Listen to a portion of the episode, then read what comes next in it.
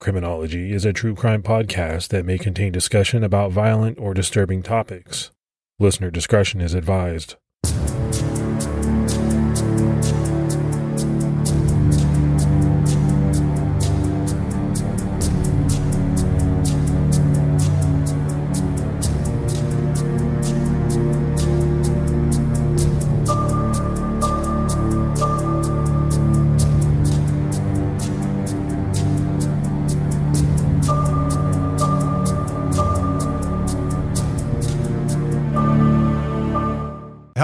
Everyone, and welcome to episode 201 of the Criminology Podcast. I'm Mike Ferguson. And this is Mike Morford. Morph, what's going on with you, man? Not a whole lot. Uh, how, what's new with you? Uh, you know, recording, researching. That's kind of what you and I do uh, day in, day out, week in, week out. I know we're trying to get ahead for CrimeCon Vegas, which everybody is excited about, but we have great jobs. There's no doubt about that. The one downside to it that I will say is there are very little breaks, what I would call true time off. We, we just don't really have that. Yeah, and if you take a little bit of time off, even a couple days, it sort of throws everything out of sync, and then you're playing catch up. So it's it's good when we can try and work ahead a little bit. Yeah, we've got a great case on tap for everybody. Before we jump into that, let's go ahead and give our Patreon shout outs. We had Amy and Jupiter, Sharon Summers, Jen DeSimio, and Amanda Ellis. So a lot of great new support. We really appreciate it. Yeah, thank you so much for that support. It means a lot, and we appreciate that. Anyone that would like to help support criminology can do so by going to patreon.com slash criminology. Morph speaking of CrimeCon, I, I do think we're going to try to meet up with folks, but we just haven't really cemented anything yet. You know, the one thing that I'm having trouble with is it's such a large venue. You've got a couple of hotels involved, they're connected. So we're trying to figure out how we can get to uh, maybe see everyone who wants to see us on Saturday night or something like that. But we'll let people know as we move forward. Yeah, hopefully we can work out something that sort of fits everything and uh, we find a nice little spot. Well, and as you and I talked about the other day, it's also the NFL draft weekend, which is, you know, that that's going to add quite a bit of traffic to it as well. Yeah, if it's anything like Nashville was, uh, Nashville was just a city all within its own in that facility. Um, so it'll be interesting to see what the layout is and what we can set up. Yeah, yeah, we'll keep everybody up to date. All right, buddy, let's go ahead and dive into this episode. Early this year, 2022, there was some movement on a case that surprised everyone in the true crime world. It was in a case that's been unsolved for almost 15 years now, with virtually zero leads. And the first news that we had heard in years was that two arrests had been made. Now, because of British media rules about privacy, we don't know the men's names, but we know their ages and we know their charges. There has been no new information released since then, so we're left to speculate or wait for the news to come out. We're talking about the case of Andrew Gosden, who disappeared on September 14th, 2007. Andrew Paul Gosden was born on July 10th, 1993, to Kevin and Glenys Gosden in Doncaster, South Yorkshire, England. He had an older sister named Charlotte. While Andrew's parents were active Christians, they didn't baptize Andrew or Charlotte, as they wanted them to find and form their own religious views. Andrew was, however, interested in his parents' religious activities, and he went to church on a regular basis. He also attended the McAuley Catholic School. While he was there, Andrew achieved perfect attendance. He got good grades and was in the school's gifted and talented program. Andrew was described as highly intelligent, shy, quiet, and sensitive. Things seemed to be going well for Andrew, but about a year and a half before he went missing, he stopped going to church. He also had been active in scouting, but also lost interest in that not too long before he went missing. While Andrew didn't have many friends, he wasn't really a loner. He just preferred to keep to himself. Physically, Andrew looked a couple years younger than he actually was. He was smaller than most boys his age, and he wore prescription eyeglasses. He was deaf in his left ear and had a distinctive double ridge on his right ear. Like many teens his age, Andrew was into hard rock and heavy metal music, with his favorite band being Slipknot. When his parents got home from work on Friday, September 14th, 2007, the house was quiet. They figured that 14 year old Andrew was in his room or in the converted basement where he would play video games after school. That's where you would normally find him most days after school.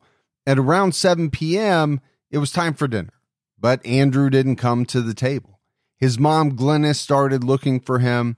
Andrew's blazer and tie from his uniform for the McAuley Catholic High School were hanging over the back of his chair. His shirt and pants were in the washing machine. It seemed as if Andrew had come home from school. He had gotten undressed, but then he was nowhere to be found. This was completely unlike him.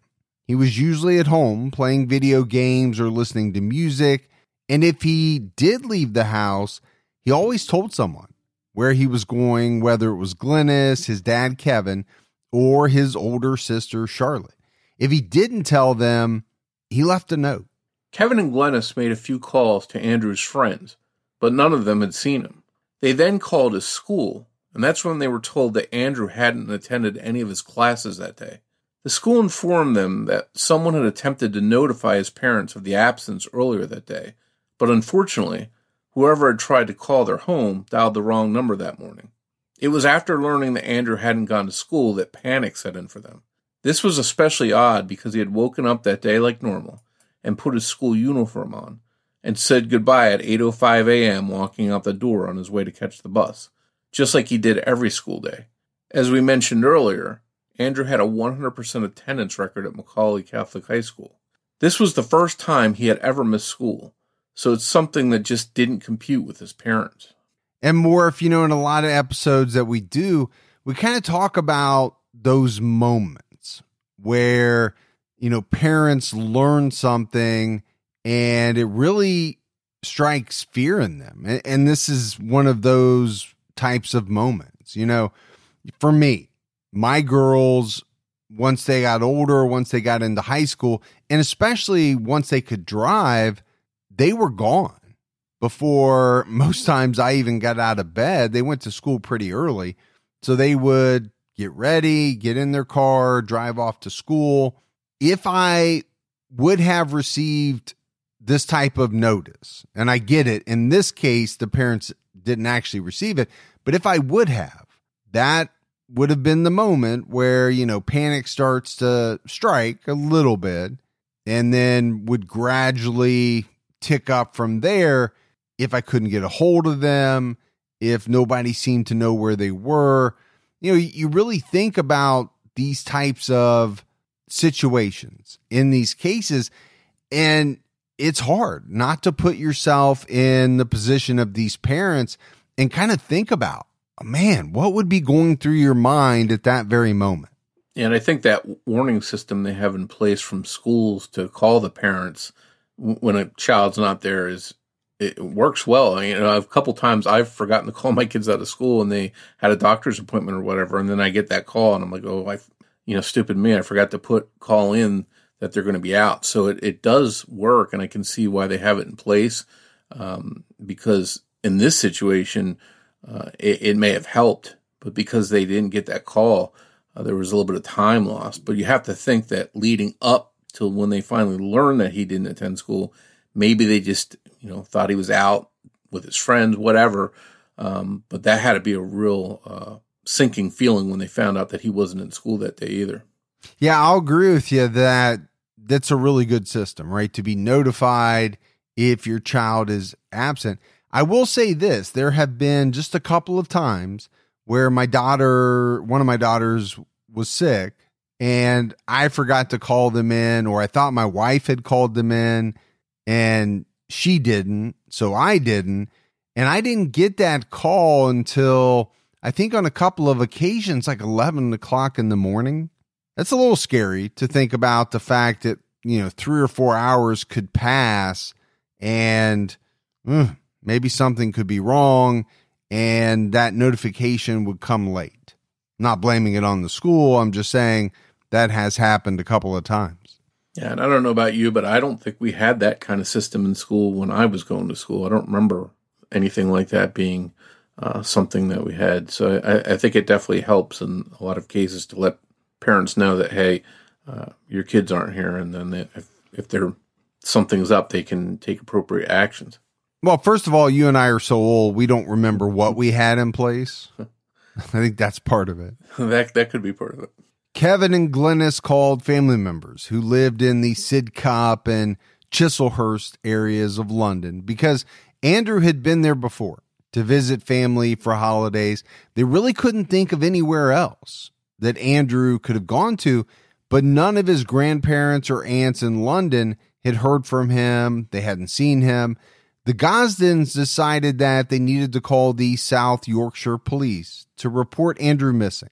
Police quickly determined that Andrew had withdrawn almost 200 pounds or roughly $260 from his bank account that morning at an ATM, nearly emptying the account, leaving him with only around 14 pounds in the bank. Police felt that he only took out what he did because he couldn't take it all out due to the odd amount in his bank account. Now, in the US, there are some ATMs that make you pull out money in multiples of 20. I think it varies. Some you can get tens, maybe even fives. But the police were thinking that because of the way that this ATM operated, it forced Andrew to leave the 14 pounds in his bank account. Police discovered that wherever Andrew was, he apparently had taken his wallet, his keys, and a PSP, which was a PlayStation portable gaming console. I remember those Morph. If I don't know if they still make that, the PSP. For those of us that are advanced in years, I kind of think of it as a souped up version of the old Nintendo handheld thing. used to be able to play Tetris and a few other games on it. This was obviously way more advanced than that, but I remember it well. I'm just not sure if they make it anymore. Yeah, I was never into games, but I do see a lot of kids that are carrying around their little handheld devices, and I remember them when I was younger doing that as well. So I think that's something that's been pretty consistent. Just you know, whatever system at the time is out, you know, always is being upgraded. But I could totally see Andrew taking something like this with him, as a lot of people his age probably did. Yeah, I think nowadays probably the Nintendo Switch is the preferred handheld device, at least from what I understand, what my nieces are always talking about. Police were able to follow somewhat of a paper trail, and they learned that at 9:30 a.m., Andrew bought a one-way ticket to London from Doncaster. CCTV footage from a security camera from a neighbor's house showed Andrew leaving the house at 8:30 a.m. and walking toward the train station in Doncaster. He seemed to be walking with a purpose and walking at a brisk pace. A witness remembered selling Andrew his train ticket because of how young Andrew looked. Police determined based on CCTV footage that Andrew had taken the train and made it safely to King's Cross station in London at 11:20 a.m. But from there, it's unknown which direction Andrew headed. This King's Cross station footage was important, but here's the thing. The CCTV footage from King's Cross station was not requested until 27 days after Andrew's disappearance. We don't know why it took so long to request that footage, but that's a lot of time, Morph, to go by in the case of a missing child. This footage showed him on his way out of King's Cross Station at 11:25 a.m., just after his train arrived, and from the footage, it appeared as though Andrew was looking around for something or someone. He seemed to be looking to the left and right. Essentially, it looked as though he was scanning the area. If police had gotten this footage sooner, they would have known to check the CCTV from surrounding buildings and streets or the buses on the route that day. And there may have been much more footage or more witnesses who remembered seeing him as he left the station. Most of the footage had been deleted or recorded over by the time it was requested. Who knows what other clues might have been discovered? And I'm speculating here, Morph. I don't know for sure. You know, 2007, okay, not all that long ago. I think when you think of digital retention, you know, that technology existed. It wasn't like, you know, the old days of having to record onto VCR tapes and then record over them. But even so, storage is always a problem, especially with digital video, which takes up immense amounts of storage. So I get it. You know, when you're talking about a place like King's Cross Station, okay, maybe they're at a point where they can keep video for long periods of time. But when you think about independent businesses or, you know, other places along the route, that probably would not have been the case. They would have had a, a much smaller amount of storage. And that's when you get into, okay, almost a month later, most of that would have been deleted and recorded over. Yeah, I think one thing the UK is known for as well is the amount of surveillance they have. It's pretty extensive. I don't know how much today versus in 2007, but they've they've got a pretty well-known history of documenting a lot of what happens on their streets to fight crime and whatnot. So I, I think you're right. There's no doubt there might have been any number of different captures of him on surveillance, but unfortunately, you know, too much time went by and that stuff was erased. Despite the lack of multiple CCTV videos to go through, police did do an extensive search for witnesses that may have seen Andrew the day he vanished. Only three witnesses are believed to have reported credible sightings of Andrew. As we mentioned, the employee who sold Andrew the ticket to King's Cross remembered Andrew and distinctly remembered offering him a round trip ticket that he turned down. He said Andrew was by himself at the time, and it seemed odd to the witness since Andrew seemed so young and was traveling alone one way. One woman believed that she saw Andrew at a Pizza Hut on Oxford Street the day he disappeared. This Pizza Hut was only a couple miles from King's Cross. Andrew's family believes that this woman's description of the boy's mannerisms matches Andrew, and he was known to like pizza. The third witness believes she saw Andrew in Covent Garden, this area is just south of Oxford Street, so it would make sense that if the Pizza Hut sighting was credible, that this sighting may have been of Andrew as well. And this is a touristy type area with the British Museum, Big Ben, Westminster Abbey, and the London Eye all within walking distance. There's a subway route that goes from King's Cross through the Oxford Street or Covent Garden areas. But of course, it's unknown whether Andrew walked out of the station or took another train or bus or perhaps was picked up by someone in a vehicle. There were no further leads regarding Andrew's whereabouts. The Gosdens took every opportunity to keep Andrew's disappearance in the news so that the public could learn his face and be on the lookout. They were left with a lot of questions and uncertainty. It seemed obvious that their son had left his home freely and journeyed to London, but they had no idea why. The one way ticket in their mind was troubling as well. They wondered if he had planned to leave home for good, and if so, why. Kevin Gosden quit his job. His depression was just overwhelming, it was all consuming. His mind went into overdrive about what could have happened to his son or what he possibly could be going through. Not only was his son missing, but some people were looking at him as a suspect. People constantly said, it's always the family, right? And people also assumed that the fact that he was so upset was because of guilt for harming his son. Sadly, Kevin tried to take his own life, but thankfully he was saved by a friend of his and he got help. And he lived on determined to find his son, though he has said publicly that he still wrestles with suicidal thoughts often and Morph if this is something that comes up in many cases. You know, we know that when certain types of things happen, the family is looked at first. When you have the disappearance of a child, the family is looked at.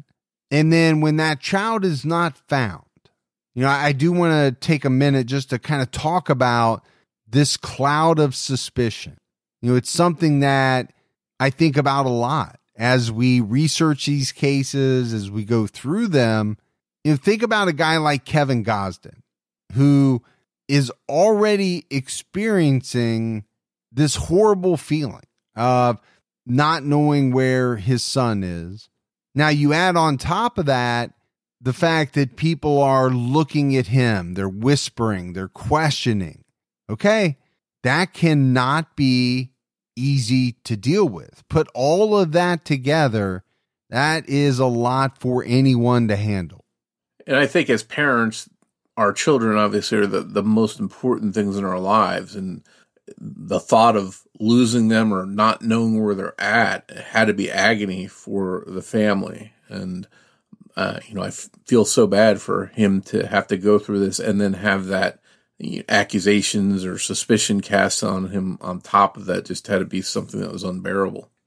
Well, and obviously you would extend that to the mother as well, but we didn't see the same type of comments, right, made about the mother. Most of these types of comments that we saw in the research were directed at Kevin Gosden. No doubt, though, that she was going through her own thing, her own agony of, of not knowing where her son was, but it didn't seem as though she had the, the same type of cloud of suspicion hanging over her head. Isn't it amazing that we live in a world where you can get anything you need when you need it right to your door? With DoorDash, you can get pretty much anything. And whether you're sick and you don't feel like getting out of the house, DoorDash has you covered. Maybe you're at a party and you run out of alcohol or ice or something like that, but you want to keep that party going. You need a little assist. DoorDash has you covered. Sometimes my wife and I, we just don't feel like making dinner. We're tired we want to watch a show, that's when we hit DoorDash. DoorDash makes it easy to get the food that you want without all of the hassle. And I'm always amazed when I go on DoorDash by the selection. You know, whether you're in the mood for fast food or something a little fancy, maybe a nice steak. I know around me, they have just about everything. The hardest part for my wife and I is deciding on what we both want. That's the only trouble we ever have. DoorDash, your door to more. Download the DoorDash app now to get almost anything delivered. Must be 21 and over to order alcohol. Drink responsibly. Alcohol available only in select markets. Hey folks, we want to introduce you to the game June's Journey. If you haven't played this, you don't know what you're missing, it's so much fun. For you amateur sleuths, it really brings out the inner detective because it's all about finding clues and solving mysteries. You get to play as June Parker and search for hidden clues to uncover the mystery of her sister's murder. You have to use your observation skills, solve mind teasing mysteries. I love the graphics on this game. I love the hidden object aspect of it. It's full of mystery, danger, and even romance. You can even customize your very own luxurious estate island. And you can chat and play with or against other players by joining a detective club. You'll even get the chance to play in a detective league to put your skills to the test. So, you know, escape reality and immerse yourself in the world of June Parker while you travel back to the glamorous 1920s. I've been playing this game for a couple of years now, and it's a great escape from everything that goes into putting out the podcast. Discover your inner detective when you download June's Journey for free today on iOS and Android. In October 2008, Andrew's face was printed on milk cartons sold in Iceland grocery stores that's the name of the chain. And it was facilitated by a charity called Missing People. In November 2008, a little over a year after Andrew vanished, a man went to the Leominster police station in Herefordshire claiming to have information about Andrew. Unfortunately, it was late and he used the intercom outside of the building, and by the time an officer made it to the front of the building, the man was gone. He didn't come back or call in a tip as far as anyone is aware of. In September 2009, age progression images of Andrew were released to the public, showing a slightly more mature looking Andrew. The next month, October 2009, the band Muse played a concert at Sheffield Arena. Muse was one of Andrew's favorite bands, and Kevin had taken him and Charlotte to see them live in 2006. The family went to the show at Sheffield Arena and handed out flyers about Andrew, over 10,000 of them. Muse also put out an announcement. They offered Andrew free tickets to a show if he showed up. He just had to let everyone know he was okay. But Andrew didn't turn up. And Morph, if this is one of those things that kind of jumps out at me, you see this quite often with bands, musical acts who find out that someone, you know, really enjoyed their music, was a big fan, and a lot of times they go out of their way to do things that they wouldn't normally do to help out a situation, to help out a family. You know, that type of stuff makes me feel good. These are people making millions and millions of dollars, but yet they take the time to do something to try to help out this family. Yeah, I, I can think of a couple cases off the top of my head in which uh, New Kids on the Block, Metallica, they all publicly appealed for help in, in cases of their fans being missing or being murdered. Uh, so I think it's something that is, is common in the music industry. In May 2011, Kevin Gosden hired a company to search the River Thames. Sonar technology was used to search the river.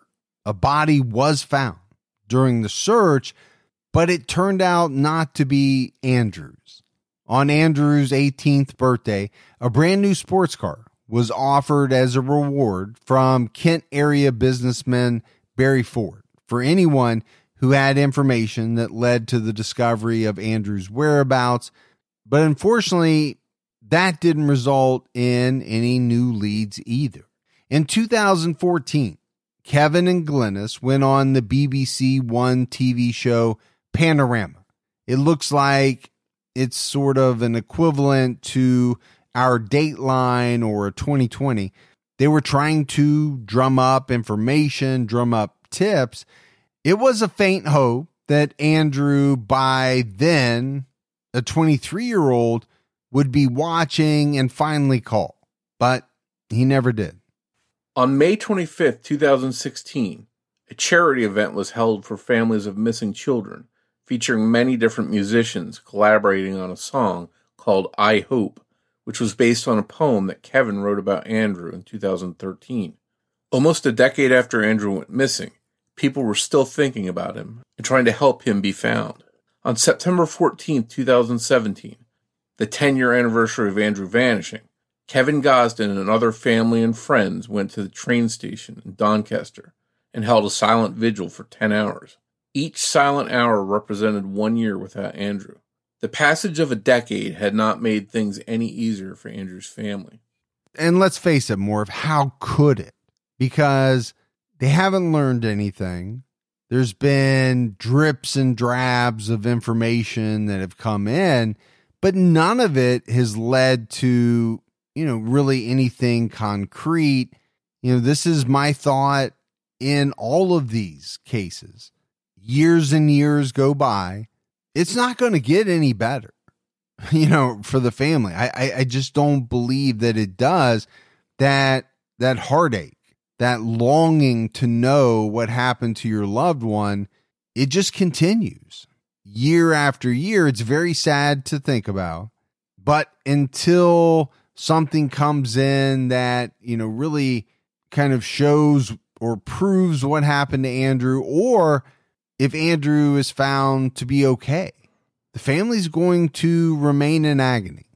And I've heard from a lot of different families over the years that have said, you know, of murdered families of murder victims that as tough as it was for their family members to be murdered, they can't imagine what people are going through who don't know where their loved one is because they at least have their remains. They can say a proper goodbye. There's some kind of finality there. Whereas the families of missing persons, it seems like it goes on and on. And you just, there is no, no kind of finality. It's still going and never ends. Despite Andrew's case being kept in the public eye for the entire time he'd been missing, his whereabouts were still unknown. The Gosdens refused to change the locks on the doors of their home. in case Andrew came back home someday. He did leave with his key. It would work in the door if he came home and tried it. His room is still just the way that he liked it. They didn't change the thing. It's ready for him whenever he comes home. And just in case he needs something someday, Kevin and Glenys have been depositing money into his account this entire time. In September 2021, there was a new appeal from the South Yorkshire Police for information about Andrew Gosden. They released two age progressed photographs, one with short hair and one with long hair, of Andrew at age 28. The information sought by investigators wasn't limited to information about his disappearance. It seemed like investigators thought Andrew was out there living his life under another identity. This plea was for someone out there to realize that someone they knew was Andrew. Someone with an unexplained past, a distinct ear, eyeglasses, or poor eyesight, and no family interaction. But despite the renewed push, no solid leads came in. It seemed like there was no movement at all on Andrew's case. But that all changed suddenly. Seemingly from out of nowhere, on December 8th, 2021, two men were arrested in connection with Andrew's disappearance. One of the men was 45 years old. He was suspected of kidnapping, human trafficking, and possessing indecent images of children. The other man was 38 years old. He was suspected of kidnapping and human trafficking in January 2022. By the time the public was made aware of the arrests, the men had been released while authorities continued their investigation into their backgrounds. In the UK, they do things a bit differently than what we're used to here in the United States. It looks like they had arrested these men in order to investigate them, which to some seems a little bit backwards. They have been released under investigation. So they're not totally free.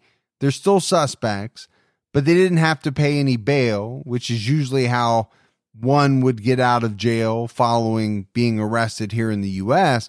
These men would have been 31 and 24, respectively, at the time that Andrew disappeared. Multiple devices were seized from the men when they were arrested, and authorities were still going through them in January 2022. The police didn't release much in the way of details as far as these two men are concerned, so we don't know much about what allegedly happened to Andrew or why he left that day almost 15 years ago. That hasn't stopped many people from speculating. Some people have theorized that perhaps Andrew was groomed by some kind of predators, and grooming isn't unheard of in situations like this. There's actually another case from England involving the grooming of a teenage boy. In 2014, 14 year old Breck Bednar was murdered by 18 year old Lewis Daynes. The two had met online while playing video games. After the pair met and started corresponding, Breck's mother noticed changes in her son. He stopped attending church with the family. Breck's mother was aware of Lewis Daynes and actually took measures to stop the two of them from talking, including not allowing Breck to use certain servers where Daynes was active, and she reported him to Surrey police for online grooming. Still, two months later, Breck went to Dane's apartment to meet in person for the first time, and he was killed by Daynes. And Morph you know this this term grooming. You know, I think we've heard more and more about it over the the last so many years. It, it's a scary thought, especially you know when we think of the amount of time that some kids spend on the internet you know, not all that time is monitored, can be monitored. You know, no, no matter what steps you take, kids are really smart. They figure out a way around, you know, certain types of things that parents put in place. It's just really scary to me to think that, you know, a, a child is on the internet talking to someone. They may think it's a, a, another kid but they're being groomed. And and you know there's a relationship that is trying to be established that is inappropriate obviously. And i think in a lot of cases it's led to some very tragic outcomes But every time you hear about one of these types of cases, it causes parents to think, right? What are my kids doing? What precautions can I put in place? What safeguards can I put in place? Can I lock down certain apps on phones, on computers? Yeah, I think all parents should be thinking about those things, you know, when they have younger children. Yeah, I think as you mentioned, kids are always trying to figure out how they can art outsmart their parents and, and get away with things. And I think some of the predators out there are sort of trying to think how they can outsmart the parents. So they're trying to protect their kids. So I think it's an ongoing battle, and I can see why people might think that there is some kind of grooming going on in a case like this. Yeah, I, I can definitely see it as well. But, you know, for what it's worth, the Gosdens do not believe that Andrew could have been groomed by someone online.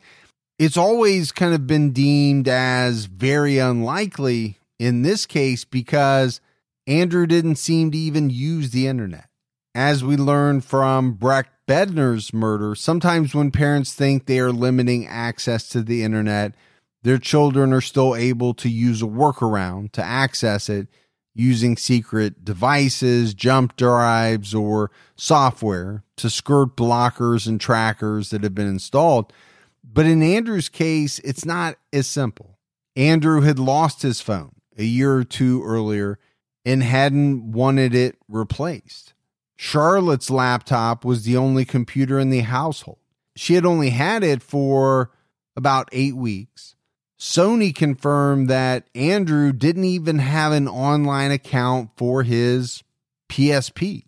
Police even went as far as to check the computers in the Doncaster library and at Andrew's school, but nothing turned up. It truly seemed as though it would have been hard for a predator online to target Andrew. I think it's pretty clear, right? Teenagers are pretty crafty. They come up with ways to to do things they want to do and to keep those things from their parents. But if Andrew had some hidden life online, police never found it. And I think even back then, Morph, that had to have been viewed as fairly unusual right? You're talking about a kid who's into his gaming. Okay. But he doesn't have an account for his PlayStation.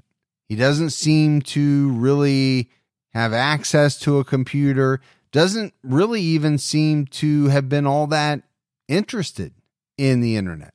I think that's somewhat unique for a kid his age.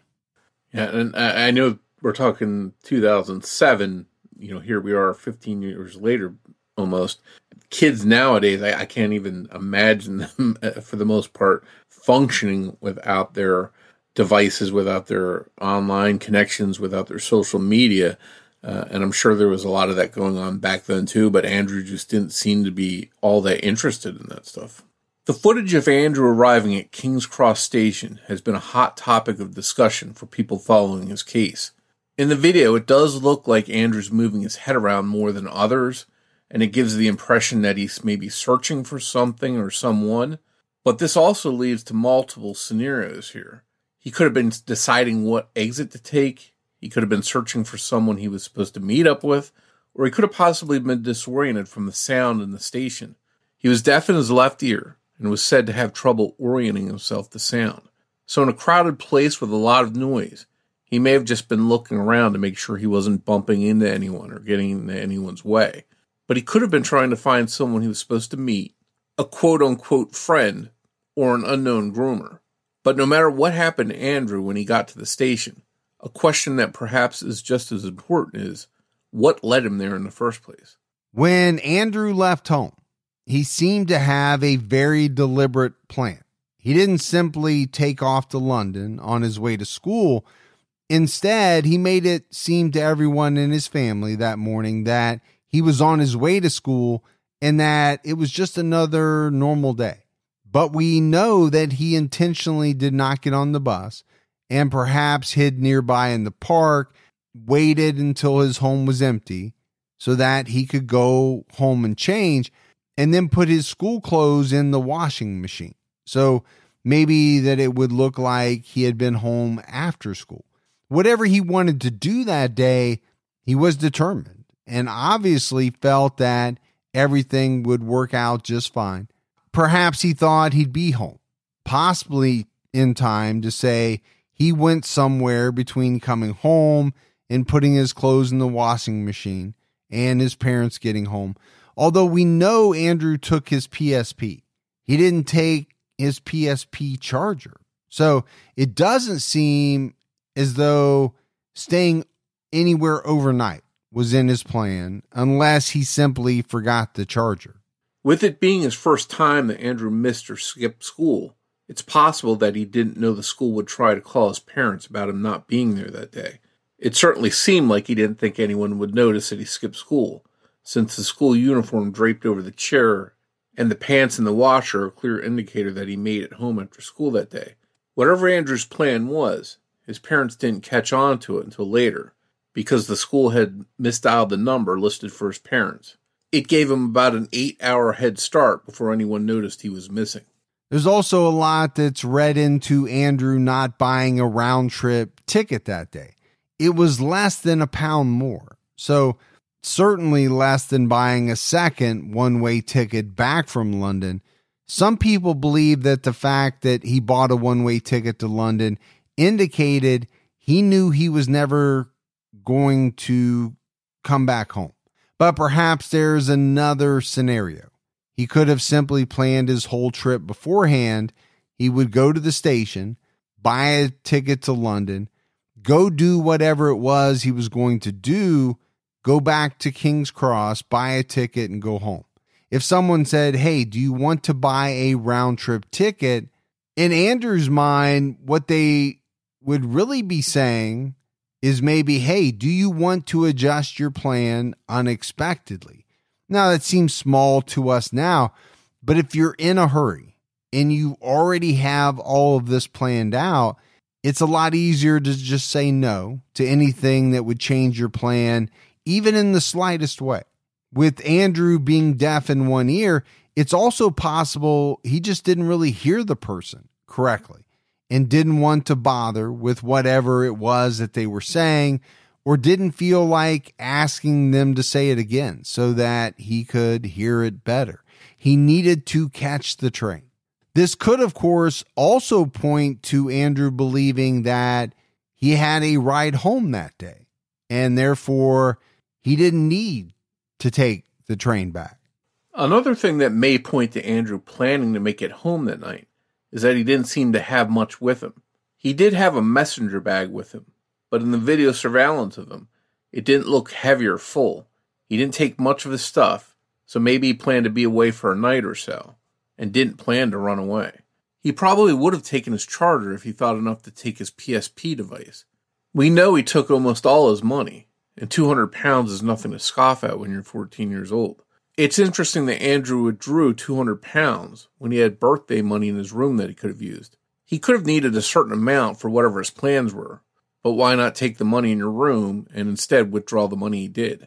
Maybe he was afraid he would be found out before he got back home and for some reason didn't want his parents to check and see if he had the birthday money in his room still.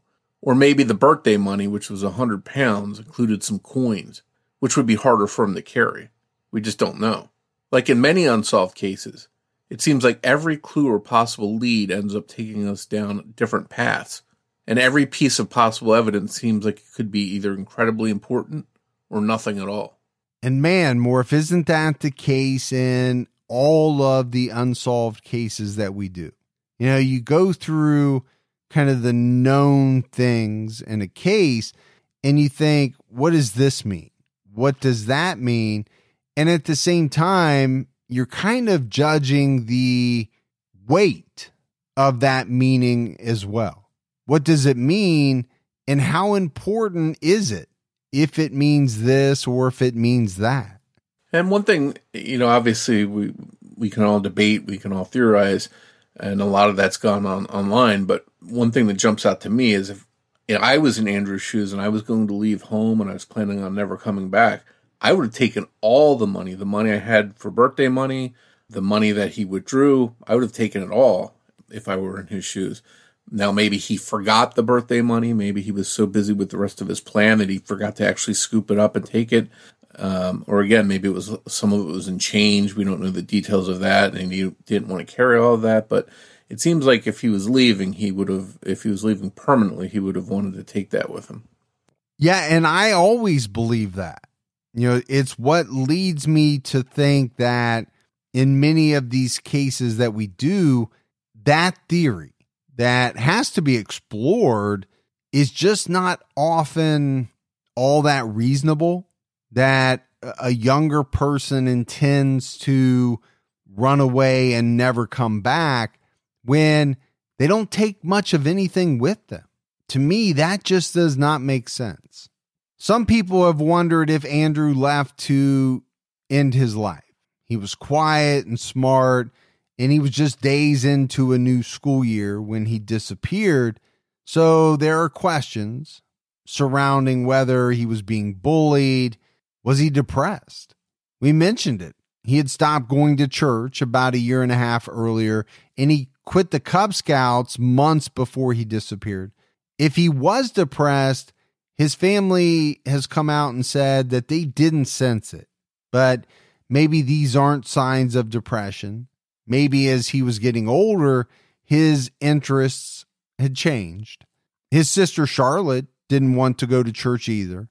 And Andrew loved video games and was growing up. So his parents figured that he just didn't want to do scouts or church anymore. When Charlotte woke him up for school the morning Andrew vanished, he seemed grumpy. But again, he was 14 years old and it was early in the morning. You know, to me, that's pretty typical teen behavior for the most part. It doesn't seem all that unusual. I know my girls as teenagers and still even sometimes today, when you try to go to wake them up before they believe they should get up, they're pretty grumpy. I myself, at my much more advanced stage, can get pretty grumpy if my wife wakes me up before my alarm clock is set to go off. Suicide is a possibility, but there simply is no evidence that, you know, he was on a path to do this. And if he did take his own life, what happened to his body? You know, again, a question that comes up time after time. When you think about someone meeting an untimely end, at the hands of another person, you often think, well, the murderer works hard to dispose of the body. They don't want the body to be found because that could lead to authorities figuring out their identity or the fact that they had a role in this. But when you think about someone ending their own life, I think more times than not, the body is found. And so when we have these cases of disappearances, it's not to say that it's out of the question that someone could go to a very remote area, take their life, and the body not be found. That is possible. It's just in the grand scheme of things, not the most likely. Yeah. And unless in this case, Andrew wanted to take his own life and somehow after his death make this a mystery or make his parents worry for the rest of their lives, he would have had to take some kind of steps to make sure his body wouldn't be found. So that's the to me that's something that jumps out as a suicide just seeming unlikely because I, I think in most cases of suicide, whether the person leaves a note or whatever, their bodies are usually found. Well, and speaking of a note, Okay, let's say he was depressed. Let's say he did want to end his own life. Why would he put his family through the not knowing? Why wouldn't he have left them a note explaining, you know, what he was doing? I'm not saying it happens in every situation, but I look at things as what's most likely, what's most probable. And, you know, that's why I, I tend to discount certain things because, again, they don't make the most sense. Perhaps the most commonly held theory is that Andrew went to London to go attend some kind of concert. Maybe there was an event there that he knew he wouldn't be allowed to go to. and he felt it would be easier to ask for forgiveness from his parents than ask for permission. He could skip school, put his clothes in the wash, and make it look like he had been home after school and gone back out. Then, depending on whatever time whatever he was doing ended, he could pop in perhaps just late for dinner and make an excuse, or call his parents from London to explain his whereabouts. As we mentioned, Andrew loved to listen to music, especially heavier bands considered to be more toward the goth side of things like Marilyn Manson, Iron Maiden, and Slipknot. In fact, Andrew was wearing a Slipknot shirt when he was captured on CCTV at King's Cross. The issue with this theory is that most rock shows have an evening start time, and being Friday, a school day, how could he go to a concert in London and get home by the time his parents got home if he was going there to see an evening concert? Police talked to Andrew's friends and family, and none of them recalled Andrew talking about wanting to see a concert. There was actually a show a concert that was originally advertised to start at 4 p.m. that Friday, but then it was rescheduled for 7 p.m. If Andrew wanted to go to that show, he could have gone to school and then gotten his parents' permission to go to the show. So that would have meant no need to skip school. But if he didn't know that the show was changed to 7 p.m., it could make sense why he caught the early train this show was very special because the band had already broken up. They had announced in May that following their tour in July, two of the members, their vocalists, were leaving the band, trying to see a band's last show. Seems like a pretty good motivation to skip school. The band, SikTh, had once supported Slipknot on tour. So it's not outside of the realm of music Andrew would like, though he's not actually known to specifically have been a fan of this band. There were a few other bands playing in London that he might have wanted to see live. He was known to like 30 Seconds to Mars, and they were playing that night in London as well at the O2 Academy in Brixton. But the SikTh show was just down the street from King's Cross, but it was in the opposite direction of the possible Pizza Hut and Covent Garden sightings. Even if Andrew did go to a concert or plan to go to one, we're left with a few big questions. Why didn't Andrew come back from the show? Why hasn't he been seen, or why hasn't he called home since that day? In this sense, Andrew's disappearance is very similar to the disappearance of nine year old Asha Degree from Shelby, North Carolina. In the very early morning of a rainy Valentine's Day in 2000, she walked out the door with a packed backpack and headed down a dark highway. She's never been seen again. In her case, even if we think we know why she left or where she could have been headed, we're still left unable to explain what happened to prevent her from coming back home that day or being seen ever since. Whether Andrew went to a concert or not, we still don't know if he knew these men that were arrested in December 2021. And if so, how are they connected to Andrew? We don't know what happened. There were explicit images of children found on the devices of at least one of the men, but it's not mentioned whether Andrew is among the victims. This is very similar to another high profile investigation taking place in the United Kingdom the disappearance or abduction of three year old Madeleine McCann in 2007. The case is still open and unsolved, but in late 2021, prosecutors seemed confident that a man named Christian Bruckner, in prison on other crimes, was responsible for the abduction and murder of Madeleine. Though there's little to no hard evidence, she's still not been found. Bruckner has been convicted of sexual abuse of a child in the past, and prosecutors insist they do have some sort of evidence. This has led many to wonder if authorities found photographs of Madeleine in Bruckner's possession or photos that showed the two of them together. In Madeleine's case as well, we just have to wait for authorities to complete their investigation and to let us know what they've uncovered. One question we have to ask is what if Andrew's still out there? Someone may know him. Andrew's pretty bad eyesight. The lenses in his glasses were so thick that they made his eyes look a bit bigger than they actually were. eyesight generally gets worse over time, so it may be really bad now if he didn't get new glasses or some kind of procedure to improve his eyesight. If he hasn't gotten any new glasses, he would probably be struggling daily with vision. He was also deaf in one ear, and the distinct shape of his other ear may be easily noticed. If someone knows Andrew, or if you're out there someplace, Andrew, your family misses you and would like nothing more than to hear from you. If you know anything about the disappearance of Andrew Gosden, please contact the South Yorkshire Police Department.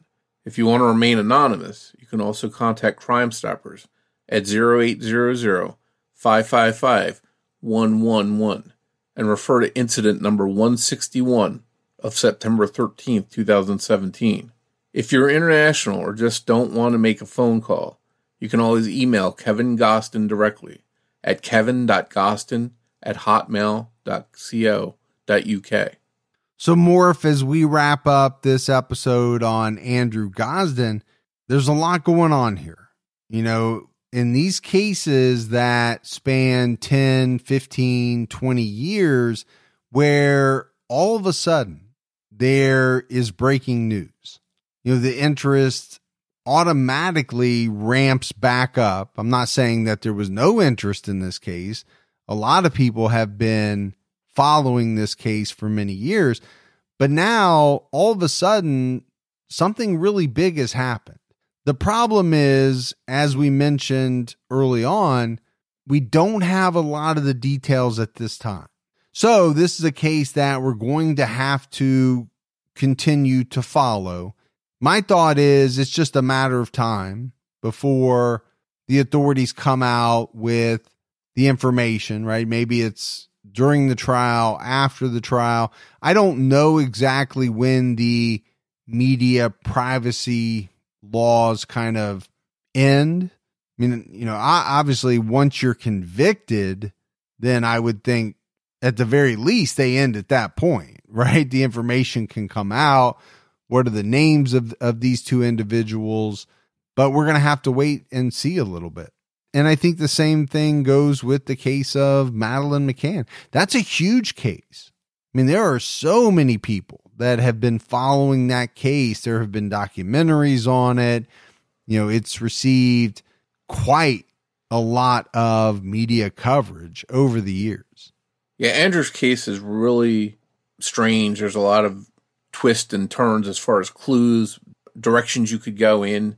Now, we don't know what the evidence is that connects these two individuals to Andrew's case, but obviously the police feel there's something strong there. So, as you mentioned, we'll have to wait to see what that is. I do hold out hope that somehow Andrew's out there safe. You know, we just did our 200th episode where three women who had been missing for a very long time and who a lot of people had given up hope on were found alive and survived the ordeal. So I, I hope somehow, some way, that Andrew might be out there as well. Yeah, absolutely. I think you have to keep hope alive. No doubt about it. Thanks goes out to Sunny Landon for help with writing and research for this episode. As always, if you love the show but haven't done so yet, take a minute, go out, give us a five star rating, keep telling your friends. Morph I really don't know if people realize how big a deal word of mouth is in podcasting. It is absolutely huge. Yeah, no doubt about it. It helps us grow and helps more people find the show. As far as social media, you can find us on Twitter with the handle at Criminology Pod you can find us on Facebook by searching for Criminology Podcast or by joining our Facebook discussion group, Criminology Podcast Discussion and Fans. So that is it for our episode on the disappearance of Andrew Gosden. Again, just another case where we're going to have to keep an eye on what comes out. I think there will be, hopefully, a resolution. And I'm hoping that it leads to some answers as far as what happened to Andrew. Like you said, Morph, we hope he's alive, but at the very least, let's say he's not, the family deserves answers. And then Morph and I will be back with everyone next Saturday night with a brand new episode of Criminology. So until then, for Mike and Morph, we'll talk to you next week. Take care, everyone.